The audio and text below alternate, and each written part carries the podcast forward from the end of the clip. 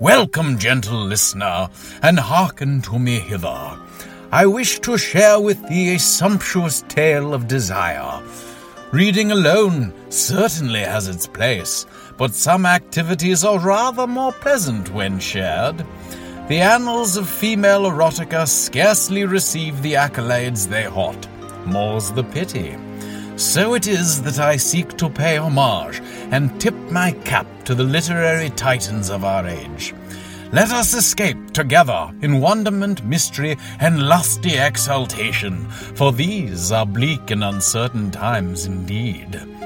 Perhaps within the dewy revelry of pulpy romance, we may hope to pluck away our cares and quench the communal thirst of our voracious appetites.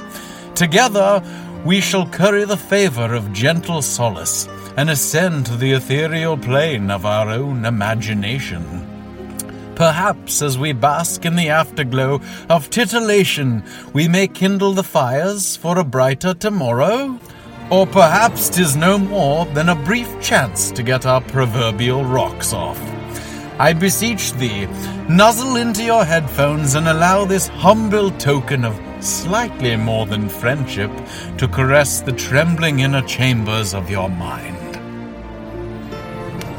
As we conclude Moist Lily's second season and usher in the holidays, I wish to express hearty gratitude for your company. May the days ahead, with or indeed without your loved ones, bring you comfort and joy. Oh, tidings of comfort and joy. May your stocking and turkey be stuffed silly, and your cup runneth over with mirth and merriment. May your dreams be filled with sugar plum dances and canes of candy, or dances from a sweet plum named Candy who canes you. It's your dream, no judgment here. As is customary, I will likely spend my days covered head to toe in tinsel, deck the halls with mistletoe, and await unsuspecting victims whom I shall ravish in the new old fashioned way. After which, I will host the most extravagant Yuletide banquet featuring an array of holiday well to do who's who's Krampus, Gunther the talking goat from the Nativity scene, Joe Pesci, and Will 2K, to name but a few. Anyway, before all that, I must share with you a tale of tidings spicier than a double pump pumpkin latte.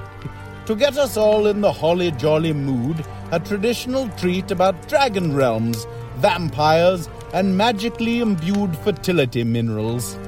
All I want for Christmas is my mating stone by the festive and fierce dynamo duo Brenda Trim and Tammy Julka. Mac and her saucy vampire mate Kieran are on a quest to retrieve a missing mating stone and find themselves in the dragon realm of Koth, which is basically like the fire breathing lizard version of the North Pole. Reunited with their dragon shifter pals, the pair seek answers, but will likely get none. In no small part because I was lazy and wanted to wrap this shit up so I could go on holidays. Enjoy!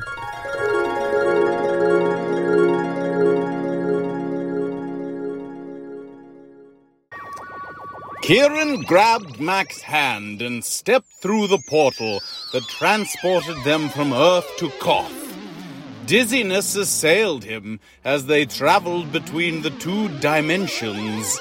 He closed his eyes against the swirling sensation and prayed he didn't hurl all over his mate. He would rather go up against a hundred daemons than step through a portal. He'd been nauseous for the next couple of days, and his equilibrium would be off for a week.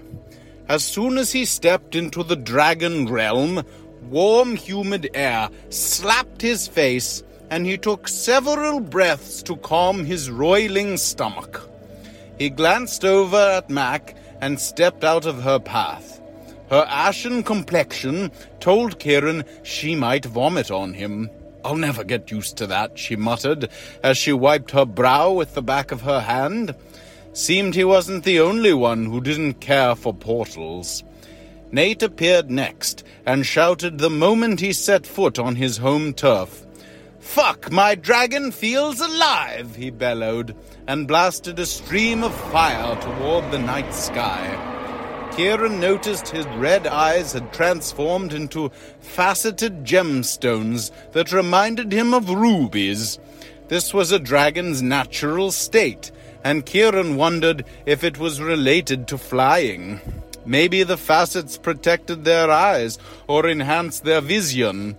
Mac jumped to the side, dodging the scalding heat Nate's flames emitted. Watch it, Dragon Breath. This shit is flammable, she scolded, and pointed to her spiky hair. His mate used goddess only knew what to make her hair stand in spikes all over her head. It was her signature style, and Kieran loved her wild and crazy look.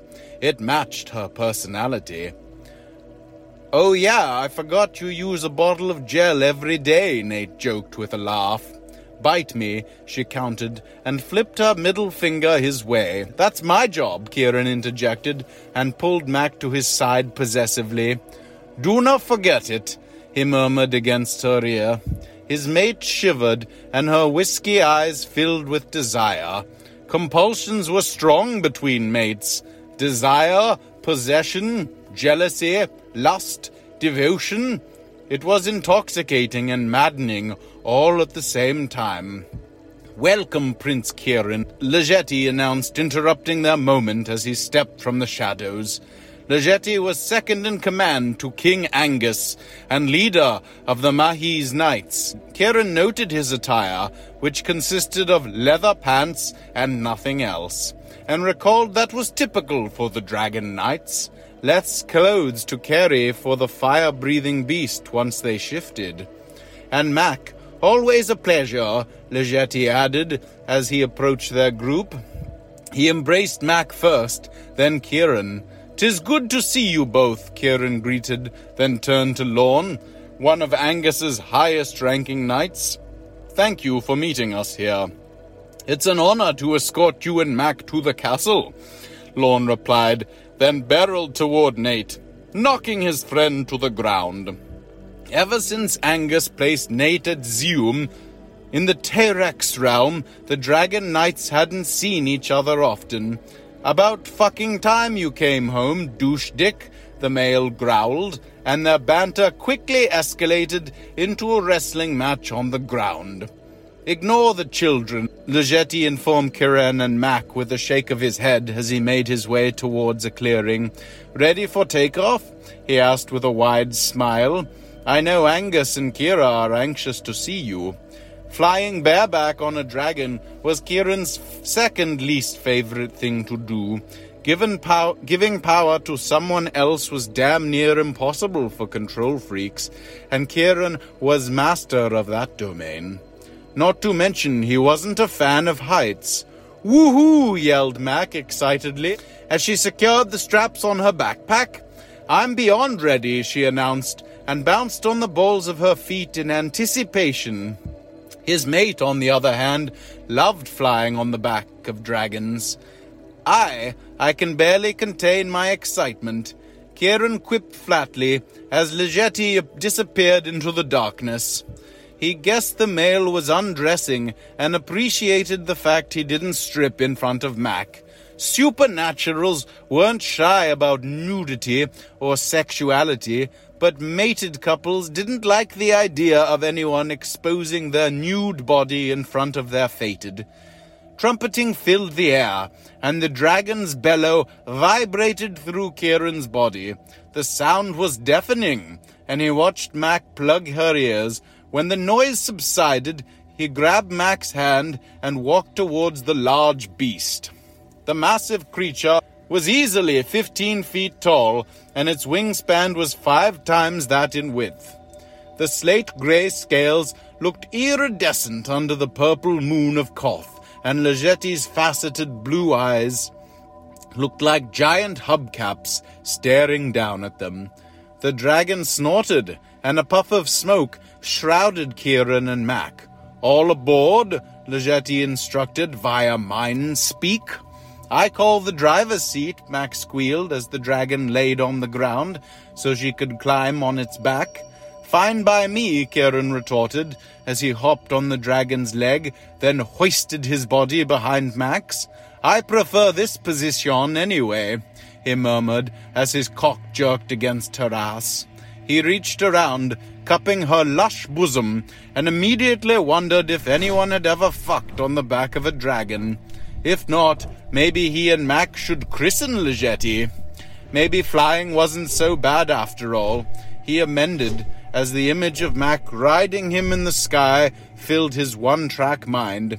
Keep it clean, Leech. We've got company, Mac said over her shoulder, but then wiggled her butt against his groin. So fucking sexy. His hands travelled south and cupped her sex. He nuzzled her neck, and her citrus vanilla scent filled his nostrils. His fangs shot from his gums, and he scraped them against the tender flesh at her neck. Don't even think of buggering on my back. If you do, I swear I'll drop you down the throat of Mount Baita, Legeti threatened. Kieran wasn't too fond of lava either, so he willed away his raging erection. He had no doubt Legeti was serious, and charred flesh didn't sound too pleasant. In the next breath, the dragon leapt into the air. Its enormous wings flapped in succession causing a wind tunnel around them. Kieran wrapped his arms around Mac's waist and held her against his chest. Within moments, they were soaring through the sky. Don't you love this? Mac asked as she looked over her shoulder at him. He saw the elation on her face and couldn't help but smile at his stunning mate. Truthfully, it was hard not to love the view. Koth was an incredibly beautiful realm, and from this position it was breathtaking. The lavender glow from the moon illuminated the trees and ground beneath them. There were no cars in the realm, so the air was crisp and clear. It invigorated Kieran to his core. He was over seven centuries old and recalled when Earth was primitive, like Koth. He missed the days of simplicity. Not to mention, Koth held a special place in Kieran's heart. It was where he and Mac discovered they were mates. What started with her stabbing him in the chest ended in her risking everything to save him from certain death. A true love story, in his opinion. It doesn't suck, Kieran replied, as he took in their surroundings, then kissed her cheek. He glanced over his shoulder when he heard the bellow of another dragon. Nate, he concluded, when Red Eyes met his. Another dragon flanked his side, and Kieran assumed that was Lorne. Don't let them beat us, Mac encouraged Legeti, and Kieran felt the dragon surge. Minutes later, Kieran spotted the city lights of Doommatef, cobblestone streets and stone buildings stretched for miles until they met the sandy beach leading to Sakura Sea, where which was inhabited by the storm-warm sea dragons. The scene reminded him of the villages in Italy. Suddenly, something flew near his face, and Kieran swatted at what looked like a woodpecker. Its body was covered in blue and red feathers, and it had a long pointed beak that glowed green. The pesky creature returned, and before Kieran knew what was happening, it latched onto his arm and buried its beak into his shoulder. What the fuck? Kieran shouted as pain assailed him. He grabbed the creature with his bare hand and squeezed its neck until he felt the body go limp. In the next breath, they were surrounded by a dozen of the killer woodpeckers. Kira noticed only half of them had glowing beaks. What the hell are these? he shouted to Legeti as they swarmed around them. Wakati, the females are poisonous, so don't let them sting you. Legeti told them through dragon mind speech. And how do we know which are females? Mac screeched as she kicked, kicked one that landed on his dragon. The ones with glowing beaks. Shite! I got stung by one of them. What happens now? Kieran barked as he pulled his Saigon dew from his foot. The next fucker that got near them was losing a head. You die, Legeti replied. Then Kieran heard a deep chuckle. Just kidding. You'd have to be stung many times for it to kill you. A glowing beak barreled towards Mac, and Kieran stabbed it when it was in striking range. Feathers flew and a screech rent the air before the Wakati tumbled downwards. Another one landed on Mac's head, and she jumped to her feet, standing on the dragon's back, arms flailing as she tried to knock the creature off her head, but its claws were tangled in her hair. Do not move, Kieran ordered, as he tried to grab the creature, but Mac was moving around too much. She yanked the Wakiti out of her hair and tossed it away, but the movement threw her off balance, and she fell off Legeti's back. Kieran's heart stopped as she watched her fall towards the ground. Legeti, Kieran shouted, and pointed downwards. I see her. Hold on, the dragon ordered, then lunged downward. Kieran's hands grappled for something to secure his hold and latched onto some scales before he joined Mac in the air. Kieran couldn't see Mac's body as she disappeared into the dark abyss below and he panicked. They weren't that high off the ground. It wouldn't take long for her to fall to her death. Where is she? Kieran yelled as he looked in every direction. Mac, he shouted at the top of his lungs. But there was no reply. His body suddenly jostled, and he prayed it wasn't Legeti reaching for Mac and missing. Mac! he shouted again, his voice cracking with emotion. I'm right behind you, Leech, replied Mac and it was the sweetest insult he'd ever heard. Kieran looked over his shoulder to see Mac perched on Nate's back and smiling his direction. You're not getting rid of me that easily. Relief washed over Kieran. If anything had happened to her, he didn't know what he'd do. His life would mean nothing if she weren't in it. Do not ever do that again, mate, he scolded as his heartbeat returned to normal. Thank you, Nate. I owe you one. Can I get that in writing? Nate answered, then released a stream of fire, barbecuing the remaining Wakiti. His massive snout widened, and the dragon devoured the mid-air. Tasty little fuckers. Kieran felt a painful burn in his shoulder where the creature had stung him.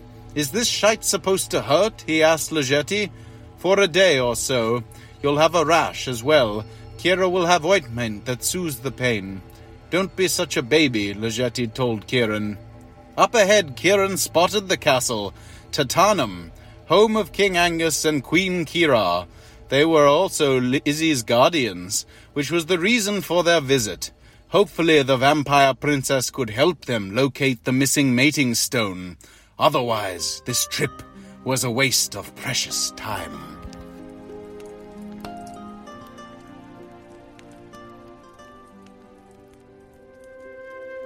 Was that good for you too, gentle listener?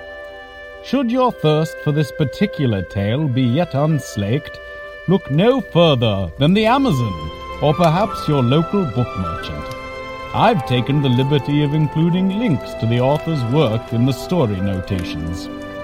If you have enjoyed your visit, please be sure to sing praises of the lily on high to your acquaintances, significant others, and fellow personages of estimable taste.